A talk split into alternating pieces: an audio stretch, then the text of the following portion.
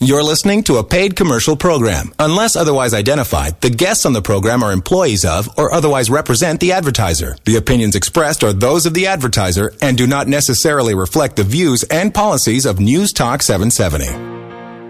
Welcome to The Strong Room, presented by MacMillan Estate Planning. I'm Herb Ham. For many families, estate planning begins and ends with a basic will. Unfortunately, they're often not aware of the options available to them. To talk about the possibilities and opportunities in estate planning, here is the founder and president of MacMillan Estate Planning, Sherry MacMillan. For over 20 years, Sherry has helped families successfully design plans that protect what they've worked so hard to build. And so there's a lot of respect that needs to be given to that life's work and a lot to contemplate. And so it can actually be, unfortunately, the area of estate planning an overwhelming experience for families if they don't have the right information and knowledge. And so our aim today on the program is to provide some insight to families so they know what to look for when they are stewarding the wealth that they have created the connotation of estate planning should be about living, protecting our wealth as we create it. It's about now. That's right.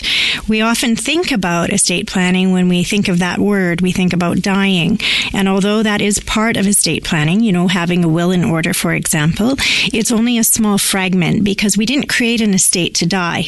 We created an estate to utilize it and enjoy it through our life. And so we use this for our lifestyle, for our family. And we have to obviously design a plan around that so the stewardship of our estate is optimized during our lifetime. And the secondary plan is naturally that it is protecting the family that's left behind. What a difference it would make if this process could start in the 40s, 50s, and 60s. That's absolutely true. Like anything in life, the sooner is the better. And many of us procrastinate in this particular area. I think for a number of reasons, truly. I think because it is a topic that we find challenging from an emotional point of view to address. And secondarily, nobody wants to think about their own demise potentially in the future.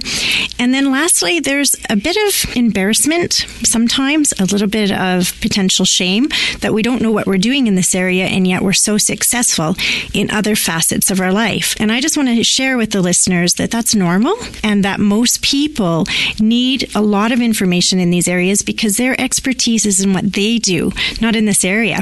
Now, that being said, they have as much stewardship involved in how they manage it on a go forward basis and how they wealth transfer it one day. And so there's a lot to contemplate and it's not straightforward. So if that wasn't complicated enough, we add in family dynamic, real people. And we all have what we call real family in today's society. Our children sometimes experience a divorce, unfortunately. I mean, these are real things that all of us have occurring. And so it's no wonder that most of us will procrastinate in this area before we look at it. You may live longer during retirement than you actually did in your working career.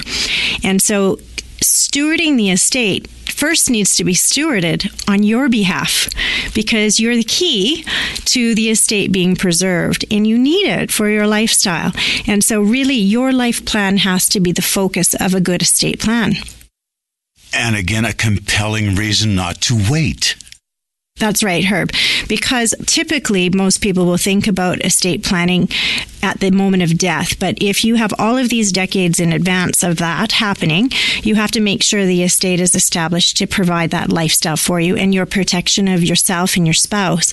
So, you know, for example, what if you prematurely pass and leave your spouse behind and they marry again? And then go through a divorce? Are they as retired, numerically speaking, as you thought they were? I don't know if you don't have a proper plan in place. And so you can see that it's not about the next generation in your life plan, but rather it's about you optimizing the wealth that you've created and protecting it to protect that lifestyle you were striving for all those years in your working career. And I believe uh, studies affirm that generational wealth can be lost. You're right, Herb. In fact, very, very sadly, um, when they have looked at this, specifically the studies are orientated out of the United States because they have longer history. But typically, most families will lose the wealth that they did create and work hard for by the third generation. It will be lost and spent. And I think that's simply because no planning was designed. And when you look at where it's lost, it's often lost, as bizarre as this is, to non bloodline, non family members, people that divorce divorce our family members, um, divisions of businesses because there was no strategy about how they'd be transferred. So, very sadly, people's life's work is lost because forethought has not been putting into that last step, creating the wealth and then stewarding the wealth at the end of the day. And that's where you need the exceptional planning, a stewardship plan. That's right. And there is responsibility that comes with that, but there is also a wonderful opportunity to create a legacy when you're stewarding. And so most of our families actually get excited once they delve into this topic because what happens is they have the privilege to leave a message behind and a direction behind and guidance behind. And I know one of the underlying themes is, again, drawing on your, your personal experiences, how important it is for your clients to protect family it's their driving force, Herb. It's why they plan. So when we're working with families, uh, predominantly parentally, spousally, and it's very interesting, but they really do have a desire uh, to accomplish protection for their families. Now, that sounds like a strange word, protection. What does that mean to us? It means different things to different people, but what they want to be sure of is that their estate that they leave behind for their loved ones is utilized for the care of their loved ones. It's not lost to taxes, it's not lost to outsiders, it's not lost to influence or divorces. It remains where it's supposed to for the stewardship and care of their loved one. And and so, you know, I was sharing with you at the break, but one of the common statements that many, specifically our men, make to us in our office is they look us straight in the eye and they ask, You're going to take care of my family. And that's what estate planning is. You're going to take care of my family with this wealth.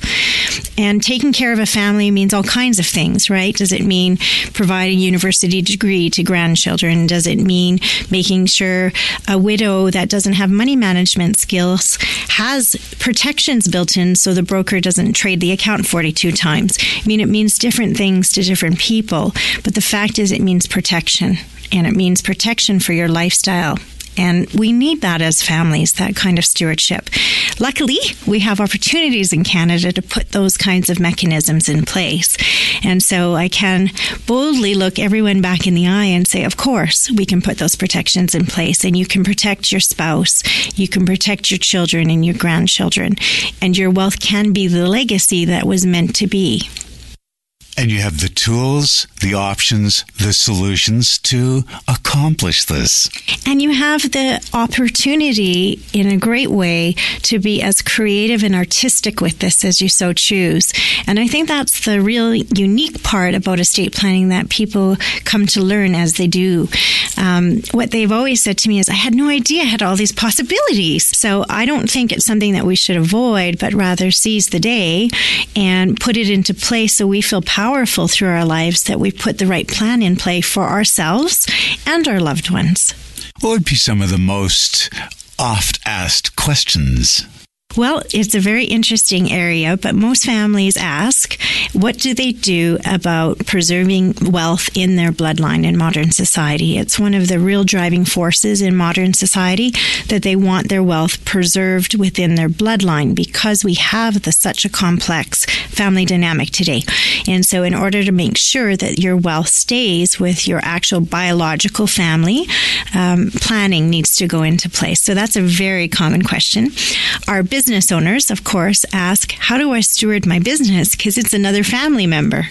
And truly it is. So that is a very common question of business owners of how do they succeed it in a way that their legacy is preserved. And the other one that's more and more common today because of our snowbirds um, is how do they protect U.S. assets and U.S. travel as they go about enjoying a warmer climate during retirement.